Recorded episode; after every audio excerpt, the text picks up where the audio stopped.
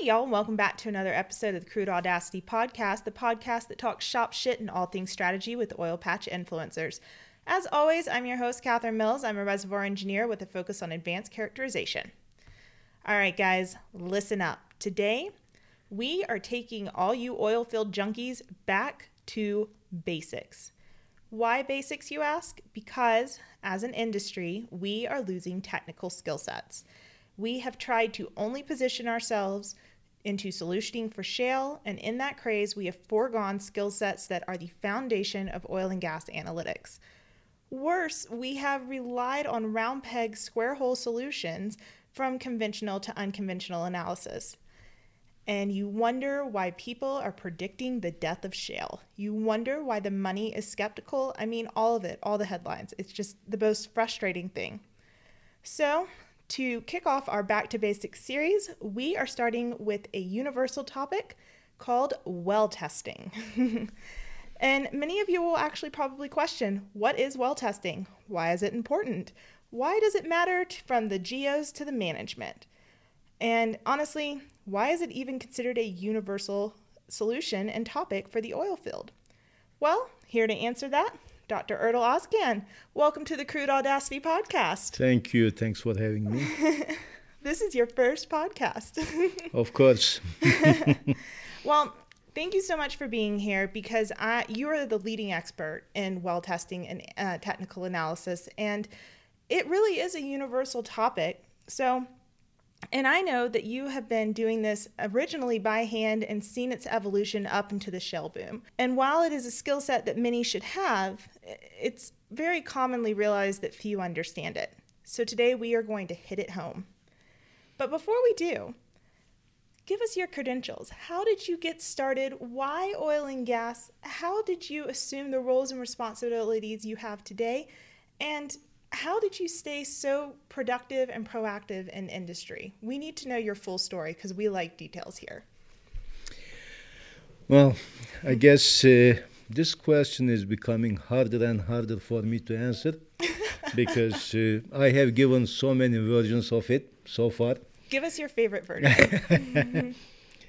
what I should say, uh, first of all, it was not a chosen path that's uh, that might be interesting for some people, but uh, I had no intentions to be a petroleum engineer, set aside an academician, a professor, or I had no dreams about uh, being a professor at School of Mines. What Here did you want to be? I had no idea. and uh, you know that's why I can uh, understand very well these young people at the age of 16, 17, 18. You ask them what do you want to be? Mm-hmm. And they are all over the place. And then uh, 10 years later, you find them in a completely different uh, path. So I just followed opportunities. Mm-hmm. That's fine. But uh, if there was something smart I did, was to be prepared, to be ready when the opportunities showed up. You were agile.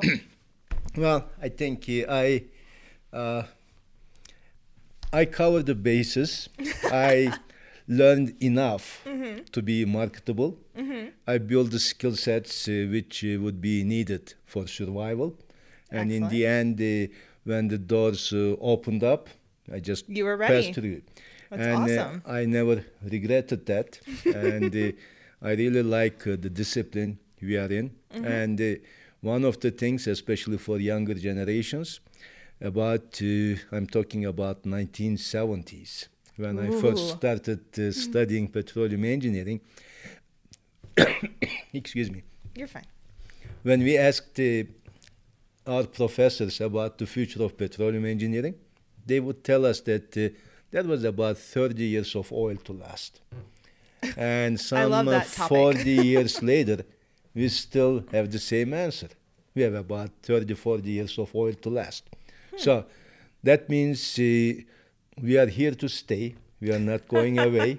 That's uh, definitely uh, not the issue for me anytime. And uh, all these upside ups and downs of this industry, I took them as challenges rather than a disappointment or something to turn our back to this industry. That's excellent. I love that point. So it was an accident for you to get into petroleum, or rather, you just didn't know what you wanted to do. So, what led up to that? How how did you get into petroleum? Well, I said it happened in the 1970s, and uh, most of you were not uh, even born by that time. That's true. But uh, there was a big uh, oil crisis and oil em- embargo, Yes. and most uh, Western countries uh, they were suffering because of uh, the lack of oil. Everybody was uh, relearning how to ride bicycles and everything. At that time, it was not a cool thing to ride bicycles, but uh, just being a young person and not much uh, idea about uh, oil, I just thought that it was something important. So I had to make some choices. Uh, I was born and raised in Turkey, Yes. and uh, uh, Turkey was not uh, an oil-rich country. Yeah. But uh, uh, when I entered the university entrance exam, at that time I had to make some choices. Mm-hmm. So I saw the name petroleum engineering. I put it in the list, and it happened. it was fate. That's it. There. And I must tell you another thing. For the first two years, I was thinking that I was going to work in a refinery. Really? And I was not disappointed when I uh, find out that it was not a refinery, but some uh, remote mountain top. It was still okay with me. You're like, yes, not downstream.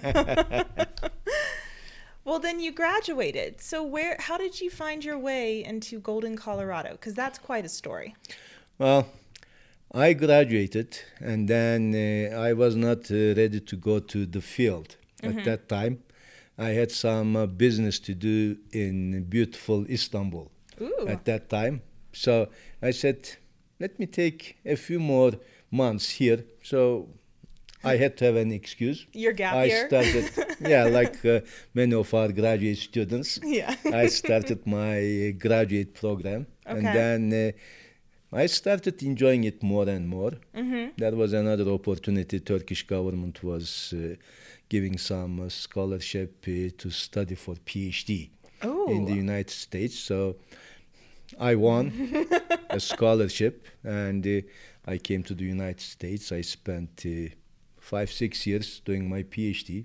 Went back to Turkey to pay back uh, the scholarship. Ten years at Istanbul Technical University, Okay. and then uh, came back to University of Tulsa on sabbatical. Mm-hmm. I was just uh, supposed to spend some six months or so, but during this time I wrote a proposal and I got uh, DOE uh, Okay. funding and uh, a small JIP project. Mm-hmm. When I was working on this one, a friend of mine said that give me your resume, I'm going to submit it to this uh, job uh, uh, advertisement at School of Mines. And I said, School of Mines, well, I don't think they will take me, but they did. And it's been 21 years. That's funny. I actually thought the same thing when I submitted my application here. I was like, there's no way.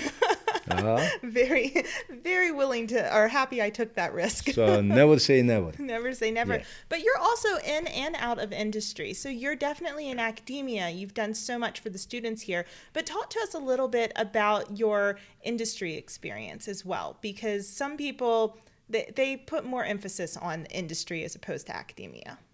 Well, it's uh, definitely true. And uh, petroleum engineering is very much uh, an applied Yes. discipline. So, therefore, uh, there is so much uh, interest in understanding what's going on in the field because everything we do in academia should serve the industry. Correct. On top of this, uh, we are one discipline, one academic discipline serving only one specific industry, unlike chemical, civil, or other things. So there is this uh, direct connection between the two sides, so we have to stay close.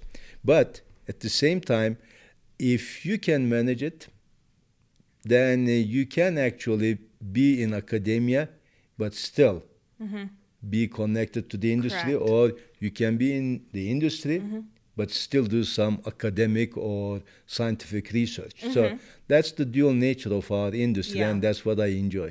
I think that's excellent because we don't see that in a lot of disciplines. You're either in or you're out. And because of professors like you, we are able to bridge that gap and make industry agile while we uh, I guess, preserve our fundamentals here in academia. But from your perspective, you've seen some highs and lows, especially getting started in the 1970s. So, can you talk to us, since we are in kind of a pit right now, about your experiences in peaks and pits and what you're sort of seeing in similarities right now?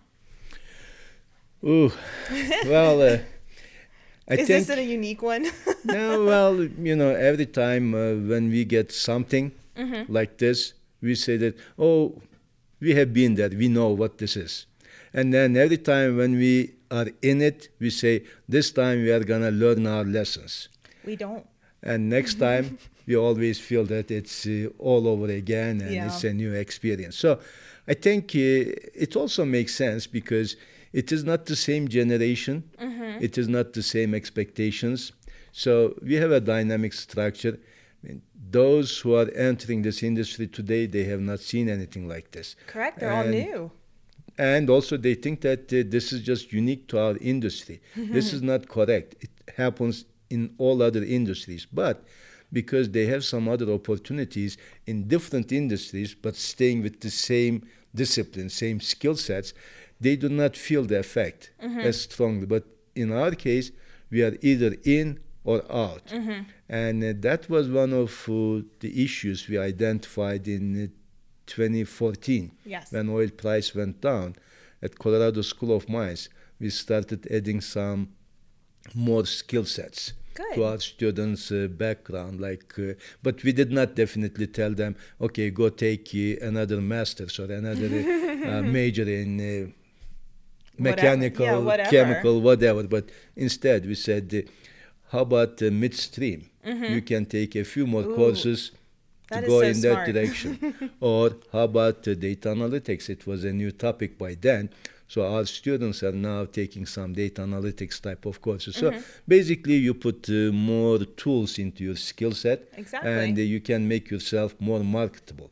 So hopefully, we are going to learn from this one, both uh, individually as uh, academia and as the industry. So in the long run, uh, we keep ourselves marketable Mm-hmm. when uh, the industry goes down.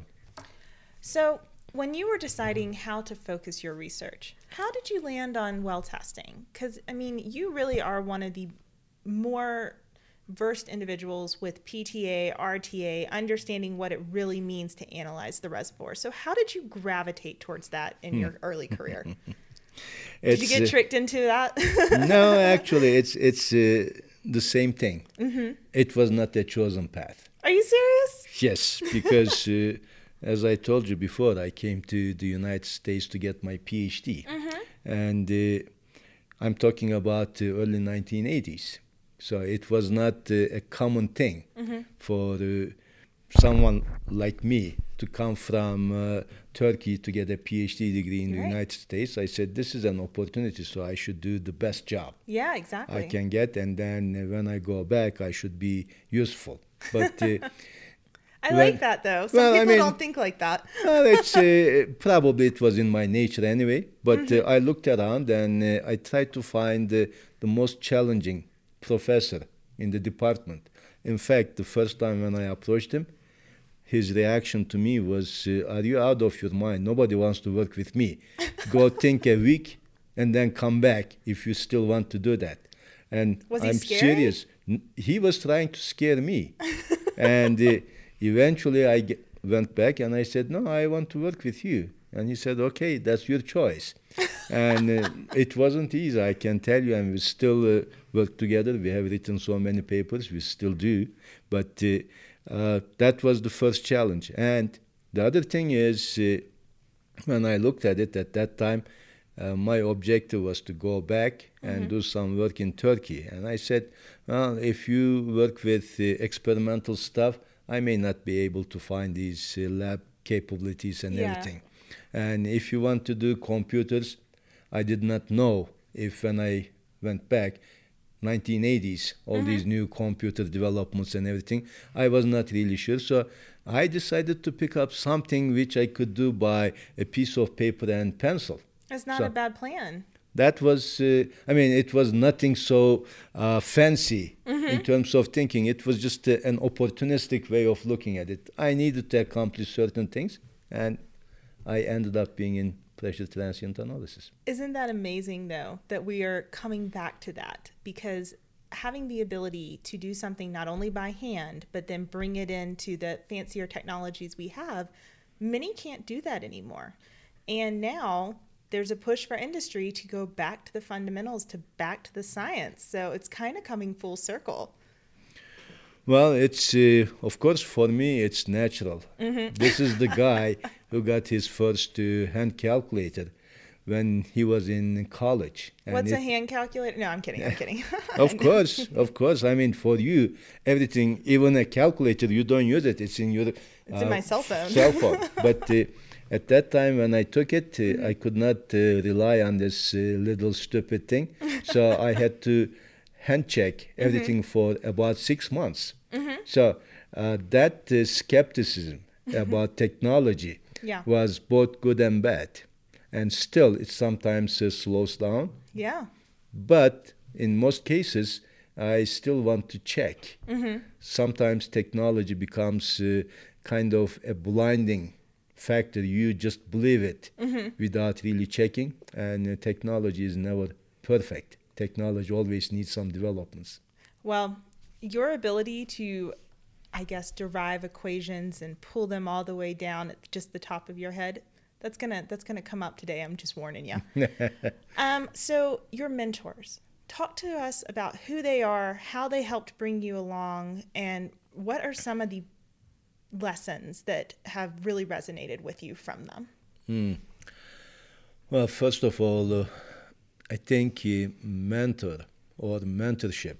Mm-hmm I'm not really sure about uh, these words if we really understand them in the right sense because when we talk about uh, a mentor, we usually feel that uh, it's someone who can uh, show us uh, the right way yeah, of doing the things, the path, or we can benefit from their experiences, mm-hmm. or they can hold our hands and uh, walk with us and things like this. I don't think this is what we need. I don't mm. think we, this is what we need to do Instead, uh, I'm more in favor of uh, giving people choices, mm-hmm. opening up their opportunities, and uh, letting them flourish. Okay. In their ideas and expectations. So. So not for, necessarily following someone, but given the tools to really carve your own path. Definitely, and uh, for the mentors, I think uh, of course, uh, I looked up uh, a lot of people. Mm-hmm. I. I, liked uh, what they did and how they did. Yeah. But I always uh, try to find my, my own way mm-hmm. in what I saw. So, in, in general, I can say that uh, my mentor has been my life experience. That's so awesome. that's uh, more like a critical view of what I did. Yeah. And uh, I was fortunate enough to fail so many times and I was fortunate enough to make mistakes. Mm-hmm. But uh, I think uh, if there is anything smart in it, I try to learn from them. Mm-hmm. I did not try to forget them. Mm-hmm. So I always uh, stood up and uh, learned my lessons and continued. And in that process, of course, I used advices. I read. I used science, mm-hmm. technology, whatever is needed. But uh, I never thought that uh, there was only one solution mm-hmm. or there was only one example who could I mean, which could be taught to me by a mentor. Yeah. So I was always my own mentor. That's excellent. And that's a really good advice and good point for what's happening in industry today. Because so many times people are afraid to ask questions, they're afraid to sit there and look stupid. And sometimes that is the path forward. You have to be willing to look dumb in order to find the next step. And so many aren't doing that. So I'm glad you bring that up. Now, let's get into well testing because I really look at this topic as a universal skill set that everyone from geos to management they need to have a working concept of.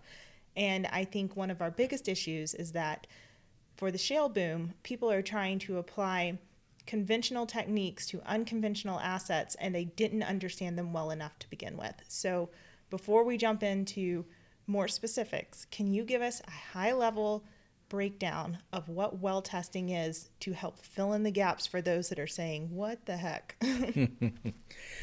yeah, well testing is uh, an interesting topic in our discipline because uh, you can use it in different forms and you can understand it in different forms too. To me, well testing is uh, fluid flow in porous media, or in general, transient fluid flow in porous media. So, well testing can be taken as uh, just looking at and analyzing pressure versus time data or rate versus time data. Yes. To me, when you go to the analysis part, you're trying to understand what's happening during the flow process Correct. in porous media. So this is the part which I have always been interested in. I wanted to understand fluid flow in porous media, Mm-hmm. and well testing is nothing but a reflection of it Yeah. on pressure versus time signature or rate versus time signature. Mm-hmm. Now, in well testing, you can have uh, three types of uh, individuals. Yes. One group, they would be interested in uh, developing all these definitions of flow and identifying their signatures. And then there can be another group who convert this understanding into some tools for Okay. people to use. These days, these are mostly software developers. Correct. Yeah. In the past, it would be type curve matching, some hand uh, uh, analysis methods, but today it's mostly software. And then there is a third group. Okay. These are the ones who just uh, would like to have some type of recipe to follow step by step Yeah. and enter the data in a software package and see some colorful picture. Yep. And uh, with the picture, unfortunately, these days, there is a hidden button which tells you the report, and even the report comes out of the software. You don't need to do anything. Are you talking about harmony? No. what? no, this is, uh, I mean, of course, uh, I'm not uh, complaining about no, no. these things because if you are an engineer Mm-hmm. responsible for hundreds of wells in the field, and uh, if you are asked to do these analyses in a short period of time, you need these types of tools. yeah. But at least once in a while, you should be able to find some anomalies. You should say that this analysis needs some more attention. Mm-hmm. And then you should be able to go back and trace what you see all the way to fluid flow in porous media. Yes. I think that's what you were talking about when we lose the foundations, technical. fundamentals. That's uh, where the problem begins. Well, I learned how to use software within three days when after I graduated, and any questions I had, I had to go back to the software developers. It wasn't necessarily an engineer I was speaking to, and we just used RTA because that's what our neighbor did. There wasn't really any question about is this the right analysis for the reservoir? It just happened to be the software that was available. So I think that most engineers, while education and academia do provide a foundation, the minute we get into industry, that skill set stops, that continuation stops. So, can you take us through how we got there? Because most are falling in this group three. So, from the 1970s into now, how has the introduction of uh, technology affected true well testing? Yes, first of all, uh, you mentioned RTA, rate transient analysis, and uh, Because that's the solution to everything. well, these days, a lot of people think that RTA is a new development, it's a new tool. Really? It's not. Oh, And uh, I was told it was new too. well, Well, new is in like the last 30 years. Well, even even 30 years would be new to me. Yeah. But uh, Sorry. Didn't mean to say yes there. but you know that's uh, when I was uh, studying in- at school. Pressure transient analysis included the rate transient analysis as part of it. So, from a fundamental perspective, pressure and rate are uh, on both sides of a convolution equation mathematically. Yeah. Now, we don't need to make it that complicated, but Yeah. whatever you can do, theoretically, you should be able to do it with rate. Pressure or rate, they are the same. Now, if you just look at it from practical side, in the 1970s and 1980s, mm-hmm. we quickly found out that the rate data was not as sensitive as pressure data Correct. to some uh, characteristics of reservoirs. Yes.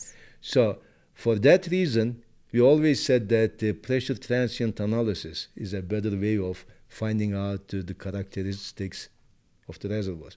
Okay. But then, in uh, the 1990s and early 2000s, Mm-hmm. when unconventional started, mm-hmm. it just started out uh, like uh, a very low technology development. It may sound a little bit uh, contrary to the development of uh, uh, horizontal wells with uh, fractures. People think that because we came up with these technologies, Yeah. unconventional development was uh, a result of application of very complex technologies. Yeah. Well, we actually repackaged these technologies Marketing. exactly. I mean, they were available. Yeah. But uh, we found them in uh, the past, and we repackaged them in a way that uh, they could provide economic uh, production yeah. from unconventionals. Yeah. It's the same thing. Colonel Drake did not invent oil. He found a way to produce it economically. And nobody invented unconventionals. We knew that unconventionals were there, but Yeah. we found a way to economically produce them. Now, on top of this, when you look at the developments in the past 10 to 15 years, we did not really try to analyze or understand the reservoirs. We tried to drill the wells more effectively, Faster, faster, faster. cheaper, and everything. Now, It was money driven. It wasn't science driven. and your money depends on how much you produce. That means you have to measure the rate. Yeah. That means rate data is always available. RTA. RTA. That's how we came to it. But if you ask people to run a pressure build-up test, you're basically telling them to shut the well in, so they will lose some production. Mm-hmm. And in most cases, they don't even have the expertise to apply pressure transient design Correct. correctly. So even if they run a pressure transient test, the results would not look as good as RTA. standard Yeah. pressure transient, or it would be similar to RTA. Yes. So that was uh, kind of where we are. However, again, I'm not complaining about this because we are practical engineers. exactly. So whatever we use, there is a concept associated with data. It's the value of information. Correct. Every piece of information you obtain should add value to your economics. So if you spend that much money to run the pressure transient analysis, but in the end your project economics will not improve as much, mm-hmm. then you don't do this. Mm-hmm. So that's why we are stuck with RTA at this moment. So we have to be realistic. So, can we talk about RTA and PTA in terms of the shift from conventionals to unconventionals? Because I understand RTA at the moment, but we have kind of proven, especially in the last year and a half, that shale is not going as well as everyone, quote unquote, expected it to. The pr- stock prices aren't changing. We are claiming bigger, better IPs, but that's probably not a good KPI. I mean, we're, we're looking for ways to improve those reservoirs without, you know, wine racking them to the point where we cannot use them anymore. So, from PTA, RTA, the conventional to unconventional transition, what are we getting right? What are we getting wrong? What do you think an engineer who's five, ten years out needs to know about this so that they are more successful? Well, I guess uh, first of all, when you say shale is not going as good as we thought or not going very well, Money wise, look at the headlines. but uh, if I look at it, it has been going the way it should go. Why is that? from the beginning, we knew that uh, when you see this uh, this high production period Mm-hmm. on uh, a well, this was nothing but stimulation effect. And again, in uh, pressure transient theory, Mm-hmm. that's uh, quite uh, common. Yes. So But look at our declines. Everyone's expecting a decline like a conventional asset or hoping for one. And really, we're getting steeper and steeper declines. this is this is not uh, the decline period. Actually, this is the drainage of Oh, your yeah, stimulated vo- volume. So After your 100 actual- days. exactly, your real decline, reservoir decline, is at the end when you have this plateau, and Correct. nobody cares about this because It's not a you make your money. You make your money in the first two years. Yes. So okay. your focus is on uh, the stimulated volume. If that's the case, Mm-hmm. your best bet is to go and drill another well and start from scratch again with the high production, so on and so forth. So Now- completion, completion, completion. If money's involved. Exactly. And then, of course, if you take this path, there is nothing to return to Wall Street because you always tell them that, hey, if you liked what I did, I can do better for you. Let me drill another well for Well, you. just watch. yeah. But uh, eventually they realized that in uh, this uh, fast pace, they never got some profit, Yeah. some benefits. So that's what's happening. So it, it, it's nothing that unusual. It's not that unexpected.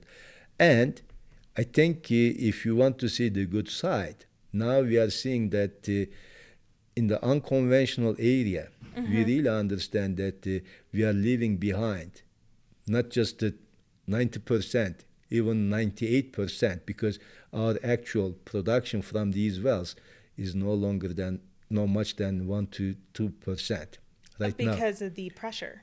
Well, because uh, we don't use it. I mean, mm-hmm. you can say that there is this much oil mm-hmm. in this location, but you're only concentrating on the first two years or so. Yep. The rest, it may be there, but nobody cares about it. And mm. this is a waste Yeah. of some national resource. We Correct. cannot continue like this. This is number one. Number two is if you continue like this, that means you're going to drill more and more wells, and you're going to increase your footprint, Mm-hmm. and you're going to be a bigger target for all this opposition Yes. of drilling and uh, production and everything else. Brilliant plug. I like that one. but again, so you see us start as freshmen, or in my in my case, uh, non-traditional, and I get it. I think Ramona said it best to me. You think you know what you're doing, but you don't.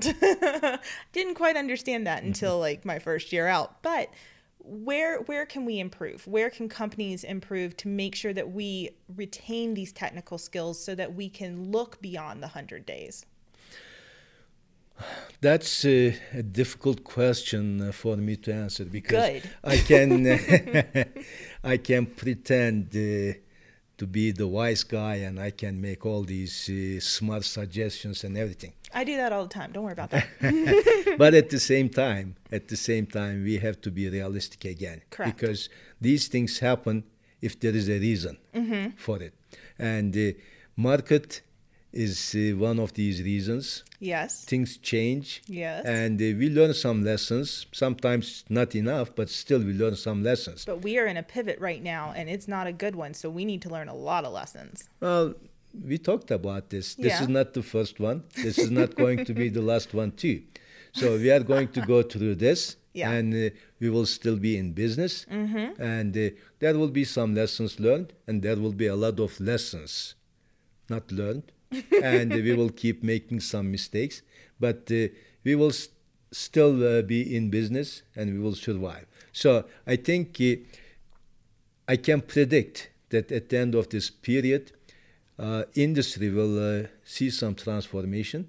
So instead of just uh, very small uh, drilling intensive uh, companies, we are going to have more majors operating or bigger uh, uh, capital operating in these areas so that we will have a little bit more opportunities to look into the reservoir, to do better reservoir engineering Yes. and uh, we will uh, hopefully try to understand that uh, uh, 2% recovery factors would not mean good engineering. Yes. So we are probably the only discipline in which uh, when you recover 10% of your potential, you claim victory. I mean, in any other business, you would Yeah. be They would laugh at you. yeah. So that's uh, that's the type of thing I expect. So when this happens, I think we are going to see a little bit more uh, stabilized Okay. future.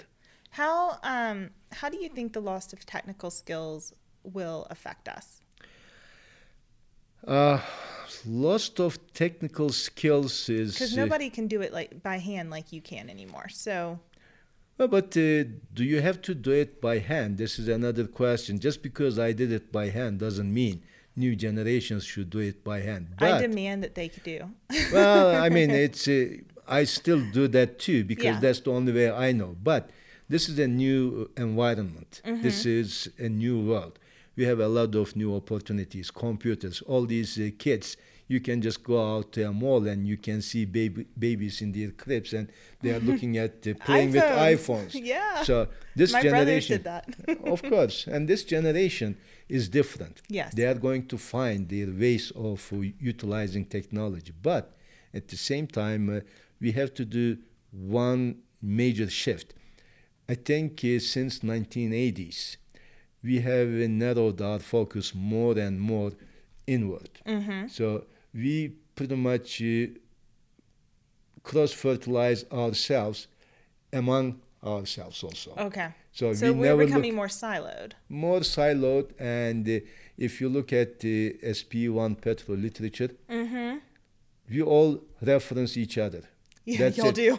but uh, we are very much close to the developments happening Yeah. outside us.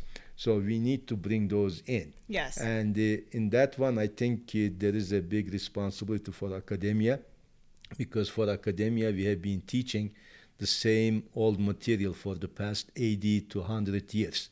Most of our fundamental technologies in uh, the books, they have not been updated.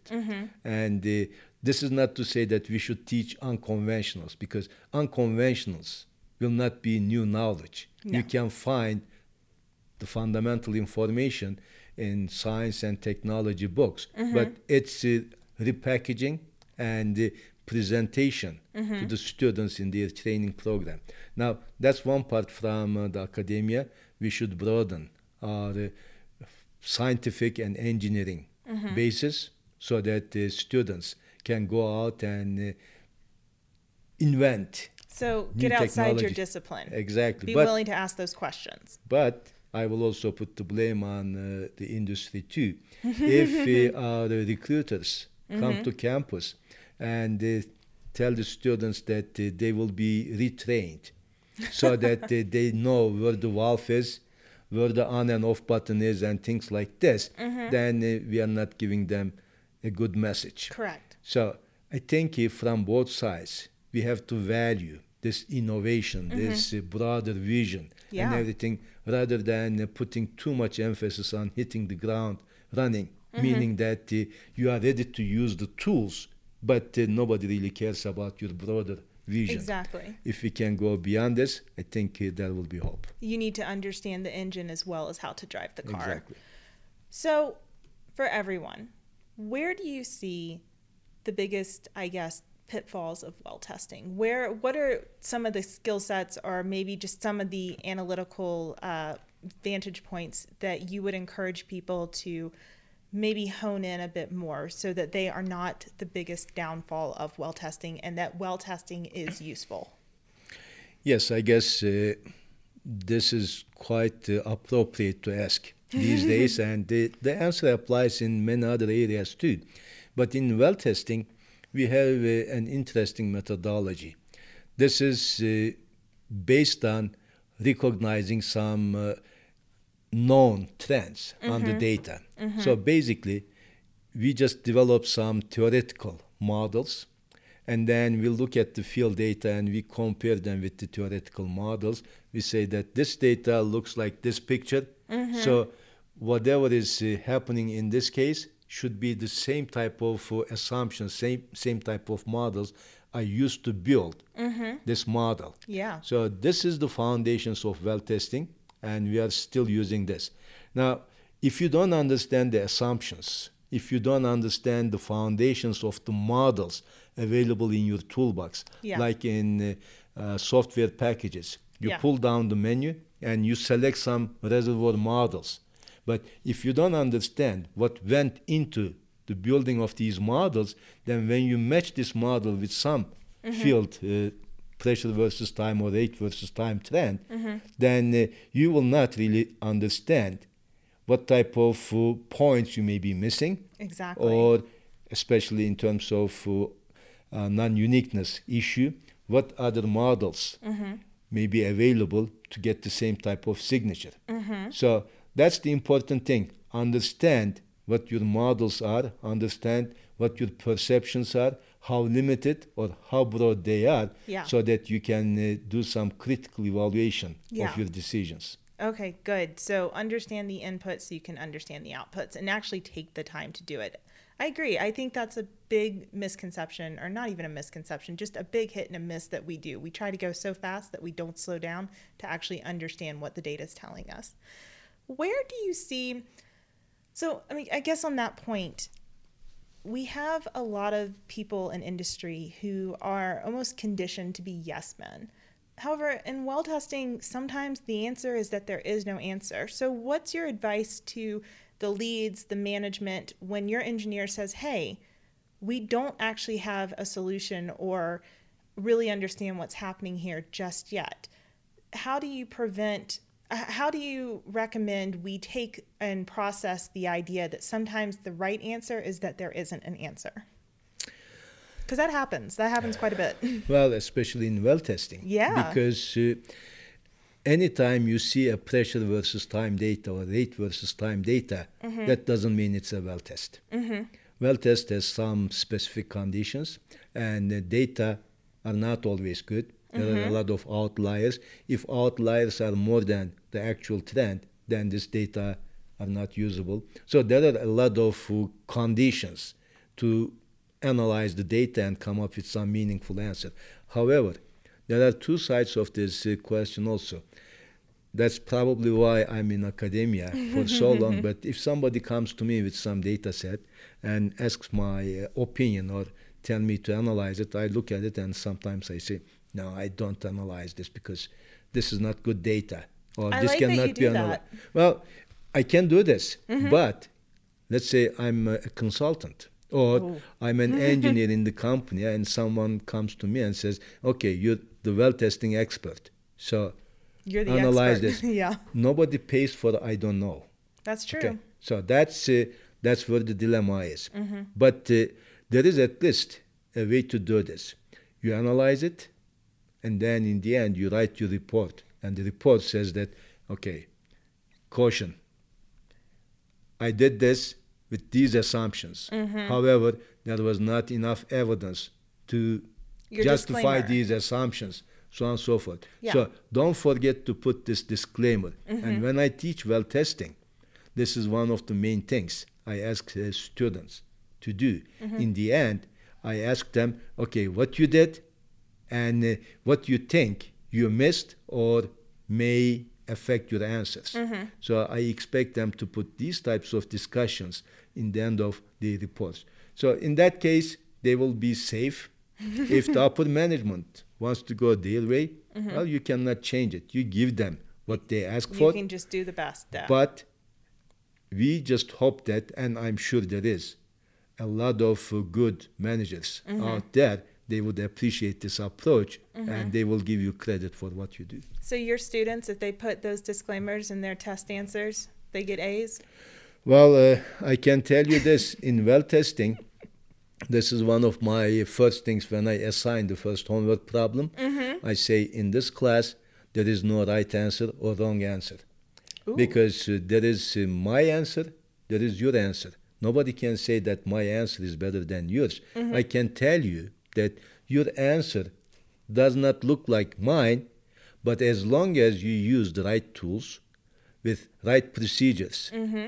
and follow up the suggestion to put some disclaimer in the end, then I will be willing to accept it. now, that doesn't mean my experience does not count. Of course, I may be able to come up with some more refined answers, but that still doesn't make it right. Yeah. So that's what well testing is. All right. Well, we need to pull up my old GPA and change some things. um, where do you see the future of well testing going? How do you see it evolving over the next couple of years? Next couple of years, there won't be any changes. That's, sure. unfortunate because we need it. We we need to. This is such a universal tool. We need to apply it better. Well, the reason I said this is not uh, well testing. Oh. As you know, in uh, our industry, time from idea to marketing, Acceptance. Yeah. it's 16 years. Really? That's And- like the average? Well, that's the average. And even in uh, medicine, it's 12 to 14 years. So Okay. that's uh, That's not because it's uh, really difficult, but it's uh, the resistance. Okay, and uh, there is another thing. When you talk about well testing these days, well testing is uh, performed by software packages mostly. It is similar to reservoir simulation. Now there are a lot of new developments, a lot of new knowledge available, but they are not in the software packages or simulators. Why? Because somebody has to pay the cost, right? Because software companies are not uh, uh, charities. Yeah, that's true. They're not charities. They, they have to put those into the software package if somebody pays for it. Mm-hmm. So the same thing happens with the software packages. Yes, they can include some to entice mm-hmm. people to support these developments, but it cannot happen in two years. That's why I said Okay. up front it won't happen in two years. However, in general, I can also say that well testing will not change much because if I say well testing will change, then I must be saying that the fluid flow in porous media will change. Yes, yeah. This was my first comment when we started talking. Yeah. I see well testing as fluid flow in porous media. Mm-hmm. And if you take well testing as understanding of characteristics of fluid flow, you can apply it to unconventionals, conventionals, Yeah. and next unconventionals It's going to be the same principles. I like that. I like that. Well, I'm going to do a hard shift on you and let's start talking about industry because I know that you've seen quite a bit lately in terms of volatility. We have elections coming up. And I would say, from a, not only just a Colorado perspective, but from a lower 48 perspective, we're seeing a lot of hostility happen. And I know that you just got back from Bogota and had sort of an interesting experience there. So, can you take us through what the international community is doing, seeing, thinking in terms of what's happening in the oil and oil and gas industry? Yes, I think uh, first uh, we must understand what was happening in uh, Colombia. Okay. Colombia, one of uh, uh, the older oil producing nat- uh, nations in Yeah. uh, South America, but uh, lately, because their uh, domestic production was uh, not uh, compatible with Okay. uh, price wise with uh, the foreign oil, Mm-hmm. so they started buying from outside instead of producing from Okay. domestic resources. So they started uh, losing their ground. That was uh, the simple uh, reason why Colombian uh, oil industry was uh, uh, failing. So they're they're a little behind compared. It's uh, it's the cost issue. Okay. It was more expensive to produce in Colombia than buying it from out, outside. That's uh, the simple reason Okay. why it was happening. And then, of course, they realized that uh, there was this huge resource of uh, unconventionals. And uh, by the way, unconventionals, uh, unlike uh, common uh, understanding, it's not so difficult to find. We know where unconventional resources are. Oh yeah. It's it's only a matter of making economic production Yes. from those. Yes. So they figured this out. They have unconventional resources, but uh, when they uh, thought about the development, suddenly all this uh, new uh, sentiment about uh, environment, fracturing, all these things came into play. Okay. And uh, when you just uh, look at it uh, the way it happens in Colombia, it's also uh, material for political uh, arguments. You mean similar to how it is up here? Exactly. politics are politics Gotta love them. here or there. And then uh, right now, a lot of people understand that uh, they need to get into this business Yeah. because uh, they need the resources. It's a developing na- nation. Correct. And uh, like all nations, they need cheaper and abundant Correct. energy. Energy changes the face of nations. Exactly. Every time. And uh, you cannot also uh, live with more expensive energy and think that you're serving your Correct. nation. That's That's that's, not possible to. So politicians have this uh, dilemma Mm-hmm. from uh, an environmentalist perspective. They have to uh, satisfy what people would like to see. But the bottom line is economics. So Mm-hmm. they know that uh, if they miss this bottom line, they will not uh, survive Mm-hmm. the process in the long run.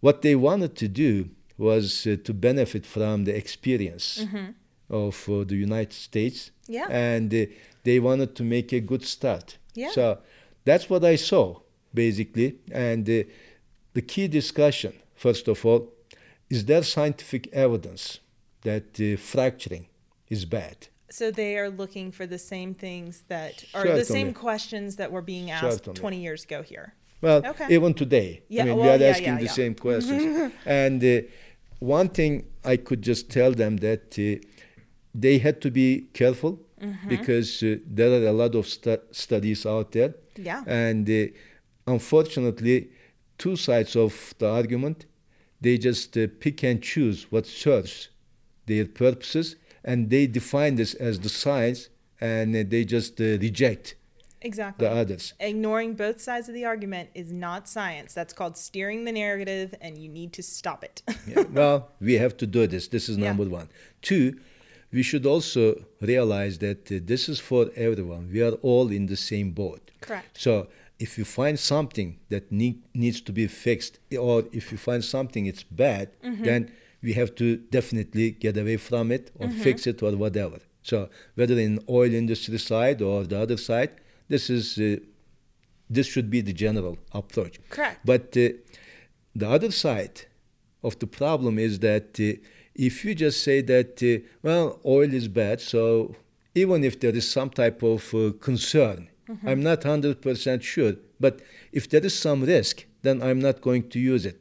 We don't have that type of uh, luxury right Mm-hmm. Yeah. now because there is no real replacement Correct. for oil at the moment. Mm-hmm. And uh, you hear about uh, people switching to electric cars, but uh, if you switch to electricity altogether, there is not that much uh, uh, renewable power available to support these cars. It's so you called still peak power and storage. exactly you have to use some type of fossil fuels Correct. here and there. Correct. So we need to understand the reality, Mm-hmm. and uh, we need to understand that it's uh, an energy mix. So Correct. wherever and whenever uh, it's available, use renewables or alternatives, whatever possible. But at the same time, do not try to destroy What is- fossil yeah. fuels because it's a need. If you just destroy it, then you won't be able to put it back immediately.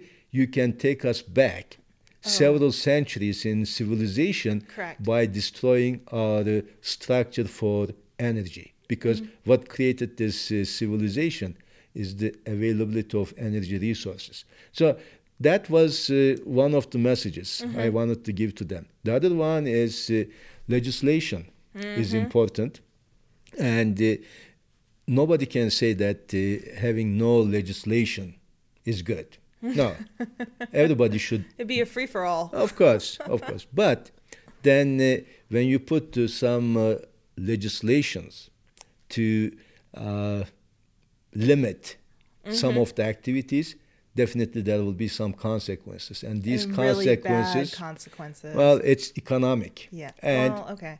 Yeah. money does not understand politics or human sentiments or anything. Money looks for profit. Mm-hmm. Yeah. Now, if you just uh, burden oil industry or the energy industry that much with uh, legal Mm-hmm. uh, restrictions, then uh, they will find their way to another Mm-hmm. uh, investment area, and then Which is unfortunate. which is unfortunate, but what will be the consequence is obvious also. Mm-hmm. It's gonna be your oil price will increase, Mm-hmm. and then money will find out that uh, it was the wrong Yeah. decision. They will start coming back, but in between, we are going to miss an opportunity. Mm-hmm. There will be a lot of uh, maybe uh, lost uh, development opportunities for these un, uh, underdeveloped countries, so on and so forth. So that's uh, the idea. When you develop uh, legislation, look at the United States. Look at the others. Don't think that we are doing everything right. That's No. another Yeah, message. yeah, yeah. But you know, look There's at always room for improvement. of course, and look at it, find your uh, lessons, Mm-hmm. and then in the end apply what really works for your case. Otherwise, this is good, this is bad. If you are looking for black and white type of answers, Mm-hmm. this is not going to work. So that was uh, the message I tried to give to them.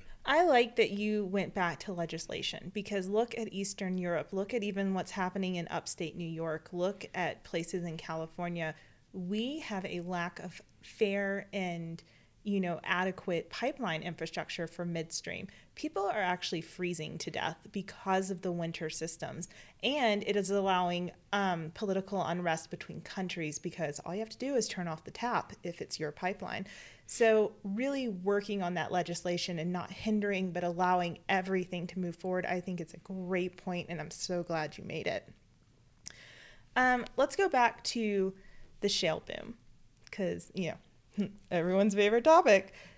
Where do you see the peaks and pits and future of this? Because you've already said we will continue, and I couldn't agree more. But what do you think is going to happen? How how is the shale boom going to sort of revolutionize during this this bit of a pit, this prolonged pit that we're in? What do you think is going to happen in the 48 that's going to affect the international community? I think uh, what I liked about uh, shale mm-hmm. was another indication that uh, we would always find a way to stay in business.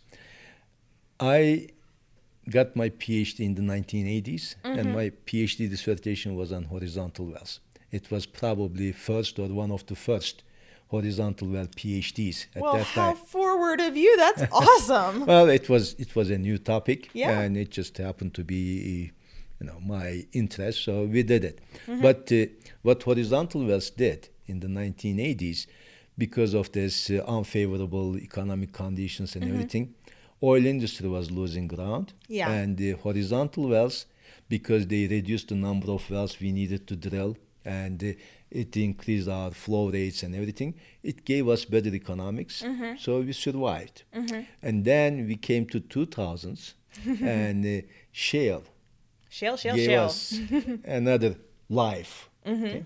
So today we are producing from shale, which used to be impermeable barrier, covering. It was our, your cap. it was our capstone, right? Yeah. So today we are producing from this one. So what have we learned? If there is a need, we're going to find a way. I like that. To make it. That means uh, what we learned through shale. First of all, uh, we are resilient. Mm-hmm. So we are not going away just because there is a challenge. This mm-hmm. is number one. Two, with shale, fortunately, we started opening up our vision.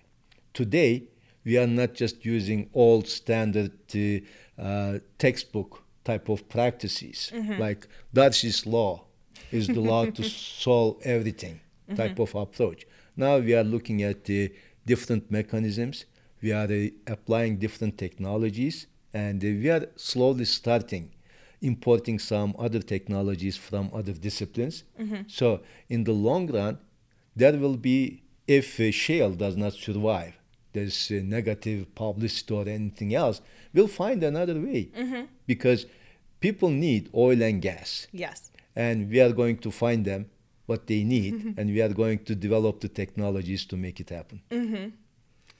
I like that. I, I completely agree with that. Um, what's your favorite oil field story? Well, it's either my failing memories or having too many of them. So I guess uh, I will not be able to tell you a favorite uh, oil field story, but I can tell you something mm-hmm. which uh, you know, I shared with uh, our students over the years. We take our students to field sessions. Yes. And uh, uh, a few times uh, we went to Los, California. Mm-hmm. And, you know, all these California despite today they are not oil friendly, it was one of uh, the best places for oil industry yeah, in the past. still kind of is. It's though. still kind of yes. And uh, when we go to Bakersfield, mm-hmm. I used to uh, stop at the top of a hill and uh, bring students out and ask them, what do you see outside? They would see all this uh, rusted uh, oil field machinery and pipes and things like this. Mm-hmm.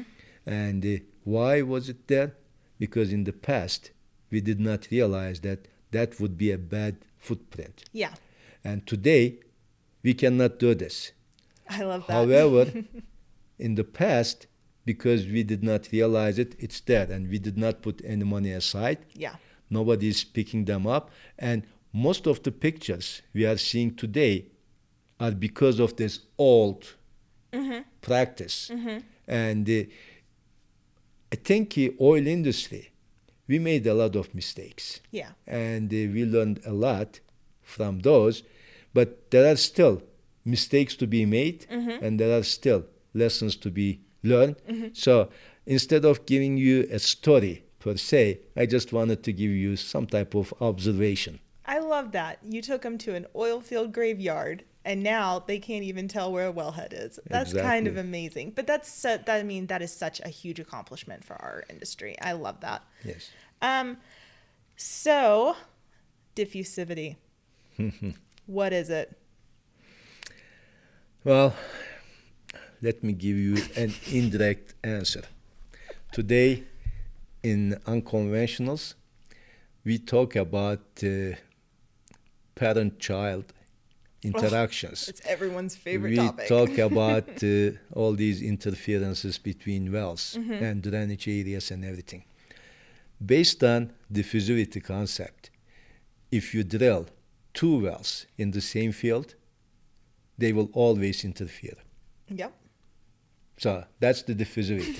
Okay. any type of disturbance, any type of pressure disturbance you create, it is going to uh, travel in uh, porous media, defined by the diffusivity constant, and uh, any point in the reservoir, small or big, they will see the effect of this pressure disturbance. So that's uh, diffusion, okay? And uh, today we still define diffusion based on pressure gradient. Correct. So under the effect of pressure gra- gradient, fluids move from high pressure to low pressure point defined by the diffusivity of the system. I need you to derive it for me right here, right now. Well, you know what? Uh, You may be surprised that I'm not very good at this. And uh, that's another thing. Elio made me ask that question. Well, Elliot thinks that uh, I can do all these derivations even in my sleep, but uh, that's not true. I make a lot of mistakes, and uh, I must say that I waste a lot of paper in doing these derivations, but I don't give up. I like that. Don't give up. Nope. Well, don't worry. I wasn't actually going to make you do it, but you were quite busy. So, and you've probably developed some tips, tricks, and how to stay effective, proficient, proactive during your day. Do you have any that you have realized have really set you apart from your your team, your competition, your peers in order to help you get ahead in life that you could share with us? Well, who tells you that I'm ahead of anybody else in life? That's uh, Me? well. your No. position, your papers, No. uh, your career. Let's see. Do I need to keep going? Uh, everything else that we can find you online. Yeah. I may seem to be ahead of some people, but that's because I started earlier. Mm-hmm. oh, okay? haha. Okay, I like that's that. one thing. and uh, the other one is, uh, you know, efficiency. Definitely, it's a good measure, Mm-hmm. and uh, I wish I could define myself as an efficient person. and uh, I repeat so many times what I do because I never trust myself, even my calculations. And uh, even after I say this is my final version, I still know that someone can find an error there, and I'm ready to accept it. Yep. So uh, I think uh, the key is uh, not to give up. That's uh, what I do. I'm not really efficient, but if I need to sleep less to get it done, that's what I do. I like that. And uh, if I need to sacrifice some other things, I do this. I'm not recommended recommending that because my wife hates it, of course. But uh, you know, in uh, time in life, I learned about uh, the priorities when I was uh, first starting my teaching career. Yeah, I used to teach uh, four courses every semester, four new courses. that's a lot. It was a lot. Yeah. And uh, of course, uh, your family life suffers from this. Correct. Now, of course, uh, they don't make me teach four courses here. But uh, Who do I talk to about that? I I learned one thing. I say, well, when I go home, I spend uh, my quality time with my family. Mm-hmm. If I have to do something still at home, then I wait until everybody goes to bed, mm-hmm. and then I use my own sleeping time mm-hmm. to do this. So that has been my rule in life. It's funny, all of you uh, influencers in this industry, y'all will give up so much for the data. I mean, like you've you've made such strides for us as new engineers, and you've carved such pathways. But everybody sort of says they've realized don't give up on the relationships and in sacrifice of the data, and yet y'all have done so much for us because of that. So could not thank you more. But I'm glad that you were able to pass that life lesson down. What is a book, podcast, or other resource that has brought you value that you would recommend to anyone? Hmm. Now, again, this is uh, a tough one for me because, uh, you know, in my courses, I don't use textbooks. You don't. I don't, and uh, there are two reasons for this. One, I have never found a book which is complete to say everything or perfect to say everything in the way I wanted to read.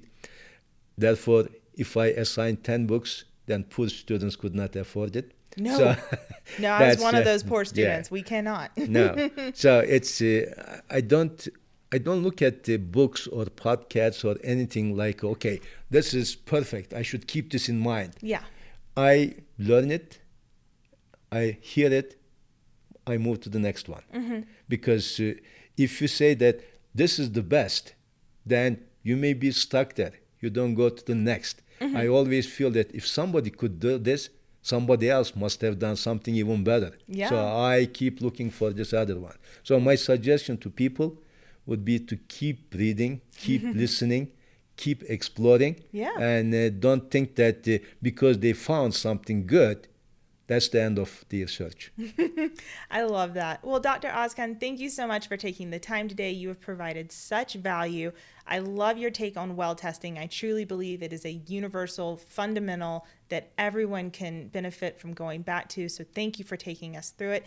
And I cannot wait. Everything you've provided to us is completely actionable. So I can't wait for the next time I can convince you to do one of these. Thank you very much. It was quite a pleasure. So, what did you guys think about this Back to Basics episode? Dr. Ozkan has a great story, great insights, and is truly a master of his craft. Well testing is one of the most universal and most challenging technical skills in this industry, but progression without foundation is not possible. And he's right, oil and gas is not going anywhere. So let's make our future as progressive and successful as possible. Anyway, if you have any thoughts or questions, shoot them to me via Facebook, Instagram, LinkedIn, or the website at www.thecrudeaudacity.com. Hold on, one more thing before you go. If today's episode brought you any sort of value, go online, rate, review, subscribe. Also, if you have any topics or influencers you would like us to feature, you can get in touch with us via Facebook, LinkedIn, Instagram, or the website at www.thecrudeaudacity.com. Thanks so much for your engagement, and until next week, give them hell.